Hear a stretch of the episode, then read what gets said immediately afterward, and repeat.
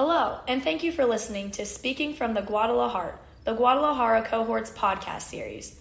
Welcome to our second episode, Higher Power, where we'll explore the abstract ideas of religion, spirituality, and ecstasy in world music.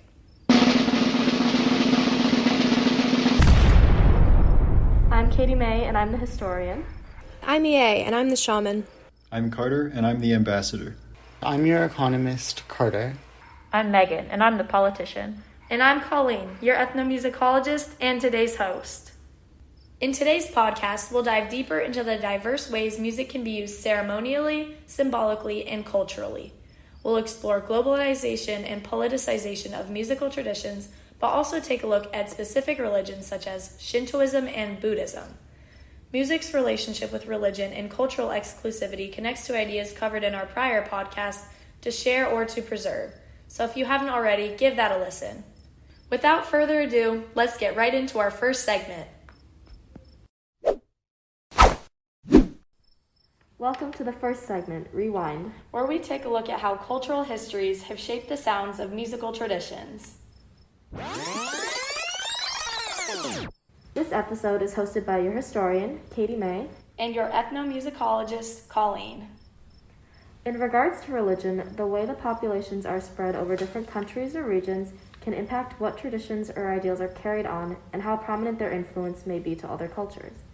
I'm going to take a moment to discuss this idea in the context of the histories of border construction in South Asia. One of these border developments occurred in 1947 when India gained independence from British control, causing the country to go through a major partition. At the time, the region had Hindu majority and Muslim minority, and in the border reconfiguration, the mostly Muslim northwestern India split off to become Pakistan. So, did this split have any impact on the musical styles of the region? Yes, musically, the general migration of the Islamic religion to more northern India, among other border reconstructions, contributed to the eventual splitting of Indian classical music into two main styles Hindustani from the north and Carnatic music from the south. The Islamic influence in the north introduced many Arab and Persian elements to the Hindu traditions. In turn, Hindustani music developed alongside those elements, whereas the more distant Carnatic music had little to no influence from Muslim cultures. Katie, I'm getting a lot of talk in the chat about how this religious migration created hybridity in regional styles. Bassoon Lover 2003 asks, How exactly are these emerging differences heard musically? The implications these different influences had on the two musical styles can be seen in the construction and classification of pieces, as well as certain instrumentation. For instance, both Hindustani and Carnatic music use ragas, which act as melodic frameworks, and tala, which focus on cyclic rhythmic patterns. However, their classifications of each may be different. In Hindustani music, raga are grouped more so on mood or season, and in Carnatic music, the distinctions are based more on technical aspects. Additionally, instrumental music is more prevalent in Hindustani music, whereas Carnatic music tends to pair instruments and vocals together. Wow, Katie, that goes to show how religious influences can heavily shape the way musical styles are developed. An example of an instrument that is viewed very differently by religious groups is the gong. The sounding of the gong signifies the beginning and end of musical cycles in the Javanese gamelan, or, in our case, the transition into a new topic. The gong has a very high significance in the culture of Javanese people. It is struck by the gamelan for courtly ceremonies and to announce the arrival of princes. The gong plays a vital role in ensembles. Fun fact Did you know that music played by the gamelan was believed to have so much power that when it was transcribed, it was recommended to make some mistakes to prevent the power of the tune from being used inappropriately? I didn't know that, but I believe it. Javanese people grant the gong such a high level of respect that it is acknowledged even by disparate religious groups. Islam doesn't view the gong reverently due to long standing Islamic beliefs condemning music and other performing arts. Additionally, the gong is held in such high regard in Javanese culture that it can give the impression of idolatry. For this reason, a compromise has been made between Muslims and the culture surrounding the Javanese gamelan. On days of Islamic religious significance, such as holidays and days of fasting, the gong is silenced out of respect. However, the gong plays such an important role in some Javanese ceremonies that prevents it from being silenced altogether. In this case, a quieter substitute would be used, or a fine would be paid to mosques. Music is seen in a drastically different sense across these two cultures in Indonesia, and compromise must be made on both sides. Islamic tolerance of the gamelan and Javanese cooperation, despite differing ideas, exemplify Indonesia's model, Bhinneka Tunggal Ika, or United in Diversity. Indonesia's unity, despite the collection of diverse cultures, reminds me of Shintoism, a religion characterized by its wide array of ideas. Shintoism is a conglomeration of many ideas taken from local and regional cults. It is a religion of constant change and adaptation, with no clear concept of a god, no organized priesthood, no defined religious ceremonies, and most surprisingly, no acknowledgement of death.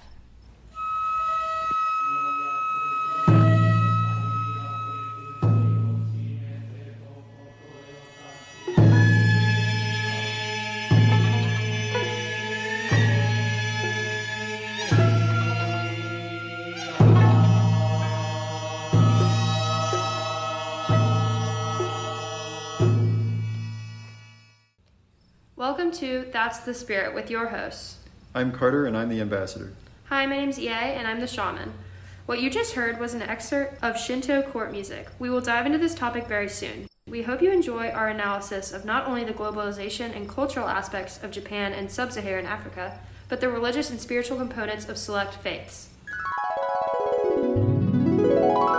As EA mentioned, the excerpt that we just heard prior to this segment was a demonstration of Shinto music, which is commonly referred to as kagura. Kagura can be broken down into two branches, Mikagura and Sato Kagura. This particular excerpt was an example of Mikagura, which is Shinto court music.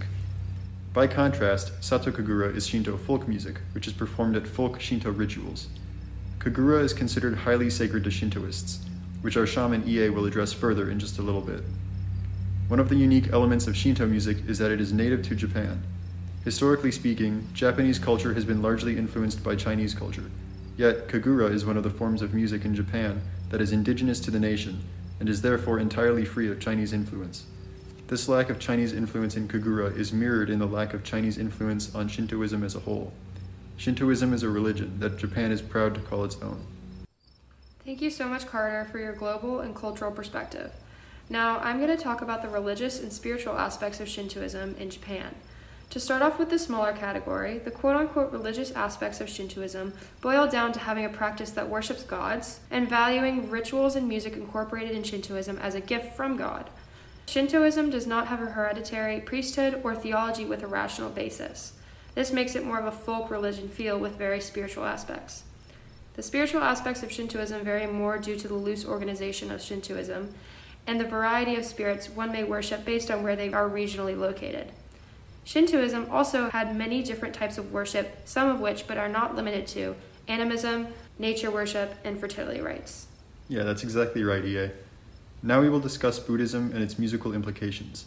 As the ambassador, I think it's important for me to point out that Buddhism, in stark contrast to Shintoism, was a direct result of Chinese and Korean influence in Japan. One of the great faults of Shintoism was that it failed to provide the people of Japan with a sufficient way of contending with death and suffering the Buddhist tenet of reaching nirvana filled this gap, and as a result, Buddhism became increasingly attractive to the people of Japan. It is also worth noting here that Japan, in turn, influenced Buddhism. The Japanese people highly valued life and nature, which began to manifest itself in Buddhism. Concerning the music of Buddhism, Shomyo is a notable example. Shomyo is a musical style in which Buddhist sutras are chanted in numerous language by a chorus of males. Similar to Shinto music, Shomyo is highly sacred. Carter, it seems we are receiving a tweet from a fan of the podcast with a question. They said, Hi, I'm still just a little confused on why Buddhism replaced Shintoism. Why wasn't Shintoism enough in Japan? And why did Buddhism have such a big appeal to the Japanese people? Well, that's a good question. During the time of the Nara period, Japan underwent a sharp population decline, losing about a quarter of their population. This brought great despair across the entire country, and the people needed an organized, uniting factor and a way to deal with death. As I mentioned earlier, Shintoism was not very organized in its worship styles, spirits, or practices. Shintoism also did not have a built in way in its practice of how to deal with death. Buddhism, when introduced, was appealing because it was so structured and it had a clear methodology in how the Japanese people can get through such a dark time of death. The spiritual side of Buddhism is smaller but not non existent. When Buddhism meshed with Shintoism, it adopted some of its spiritual aspects, such as a greater emphasis on nature, for a little bit. This blended model allowed the Japanese people to gain benefits from both religions during this time. Finally, we will discuss the music of Stambeli. Stambeli is a form of trance music that was brought to Tunisia by the descendants of sub Saharan slaves in the 18th and 19th centuries. Generations that succeeded these slave descendants were primarily Muslim and were raised speaking Arabic as their native language. These subsequent generations formulated a tradition of spirit possession in music. Despite the Islamic background of these subsequent generations, many sub Saharan instruments, languages, and aesthetics persisted in the spirit possession tradition. Now, for the religious and spiritual aspects of Stambeli. As far as religious aspects, no matter what ritual is being performed, it always starts with songs praising the Prophet Muhammad and Bilal. This is a form of organization regarding which gods remain constant within Stambeli. For the spiritual side, rituals are more specific after the first songs, based on what spirit they are worshiping and sacrificing to. In Stambeli, you play the spirit's favorite songs, sacrifice animals, and burn the spirit's favorite incense. The patient to the rituals falls into a trance and then usually passes out as a sign of the spirit leaving their body. Welcome to the next segment of this podcast, What's Fair in Money in Politics, where we'll discuss how political and economic factors affect religion and spirituality in music. Hosted by your politician, Megan. And your economist, Carter. One concept that we are all probably familiar with is religious persecution. Even part of the foundation of some settlers' move to the United States in the colonial era was the desire for religious freedom, something we all learned about back in elementary school. Something we maybe didn't learn about was the way forced migration can overlap with religious persecution, and the way that religions are affected because of it. Since cultural suppression and assimilation are huge parts of slavery, religious traditions either die out or are forced to adapt in order to survive. One example of religious intermingling and adaptation that I'll be talking about today is Cuban Santeria. It began in the early 19th century when African slaves, along with their Yoruba traditions, were brought to Cuba, which, at the time, was under Spanish rule. The Africans were then subjected to conversion to Roman Catholicism, but they still preferred their own traditions and rituals, as they found them more fulfilling. In order to continue practicing their religion, early devotees disguised their gods as Catholic saints while still taking part in African music and rituals. This also occurred in the case of the Afro Brazilian religion of Candomblé. The use of Catholic saints to identify the African deities, or orishas, was meant to hide the African nature of the belief system and to appear as, quote, good Catholics in the religiously intolerant colonial period. Hey Megan, it appears that we have a listener calling in with a question. We do hear all the time about governments suppressing religion, but have there been times where religions have flourished under certain governments? Good question. And now that I've talked about religion existing and changing in opposition to the government, it's only fitting for me to switch over to the exact opposite religion being the government. This would be called a theocracy, defined by Encyclopedia Britannica as government by divine guidance, or by officials who are regarded as divinely guided.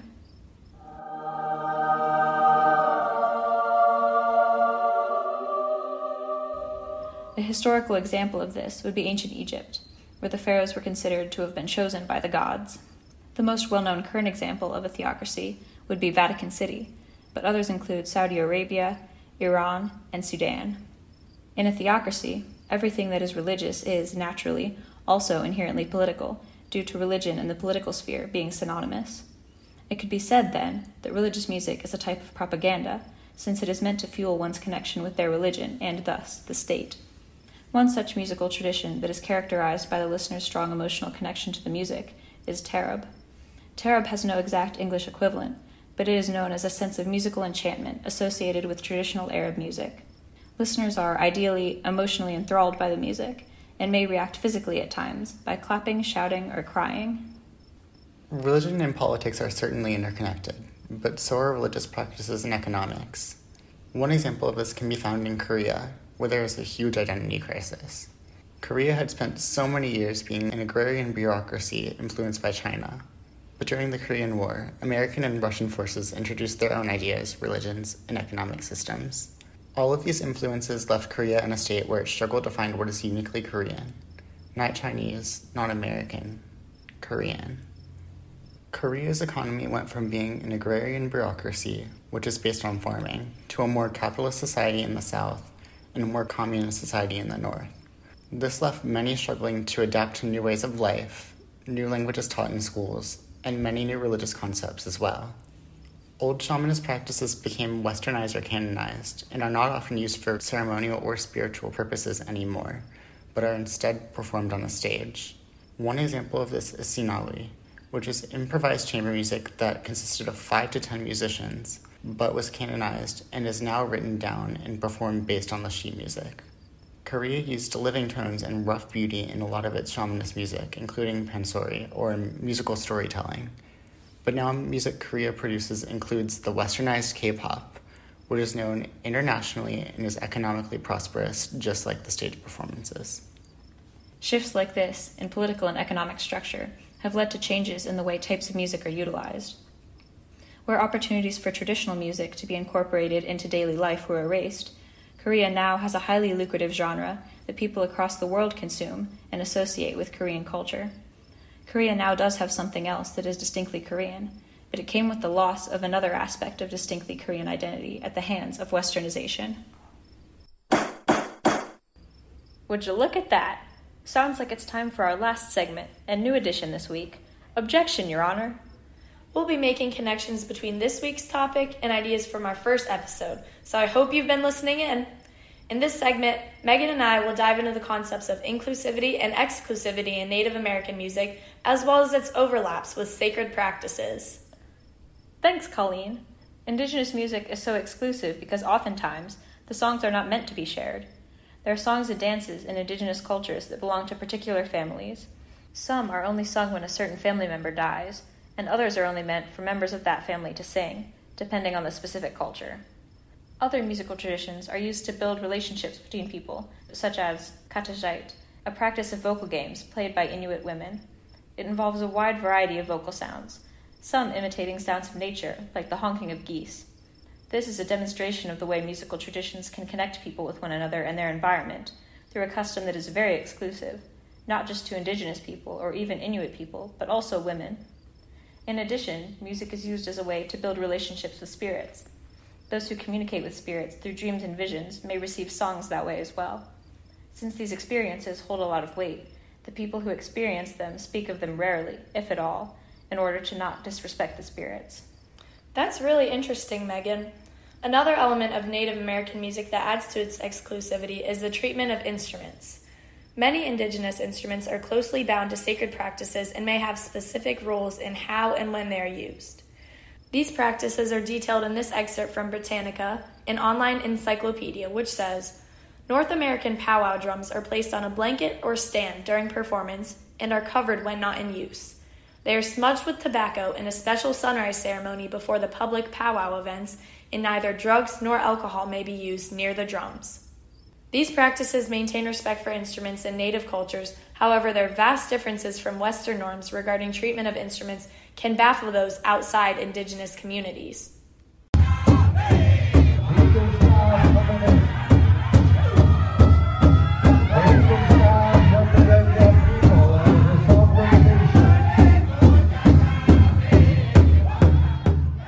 The music you just heard was from the Alexis Sioux 2021 Powwow, a way non natives can take part in indigenous culture. Powwows are large social gatherings that invite various tribes and even non natives to participate in celebrations through singing, dancing, and ceremonies. There are two main types of powwows competition and traditional. Competitive powwows, which are essentially dance competitions across tribes for prizes, attract large non native audiences. This spectatorship at competition powwows is encouraged because tribes display their best native dancing and proudly showcase their culture. Dancing at traditional powwows is more experience based, so there are less non native guests and more interaction between tribes. This affects the music because drum beats for dances must be played straight and consistent, so many tribes can dance to it. Dancers and singers from other tribes are welcomed by local communities hosting powwows and thanked for their participation through small gifts. Circling back to our discussion of exclusivity, A final important and very unfortunate reason that indigenous music is so exclusive is that the numbers of indigenous peoples themselves have diminished very significantly over the past 500 years. The initial arrival of Christopher Columbus and European settlers caused the massive spread of disease in the region, resulting in the loss of 50% of the American indigenous population in only a few years, according to a genetic study reported by National Geographic. Beyond that, the indigenous people faced tremendous loss of land as they were pushed westward away from their homes.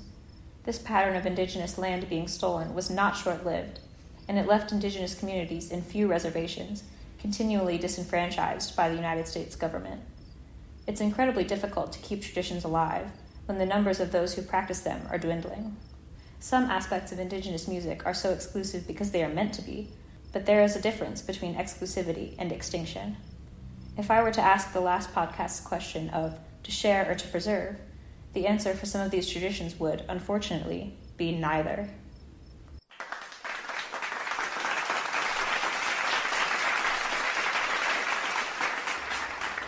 Thank you so much for joining us today in our discussion of the roles music can play in religion and spirituality across cultures. I'd like to give a special thank you to our avid listeners who enhance our podcast with their thought provoking questions and ideas. We hope to see you next time on Speaking from the Guadalajara. Until then, we are the Guadalajara cohort. Cut.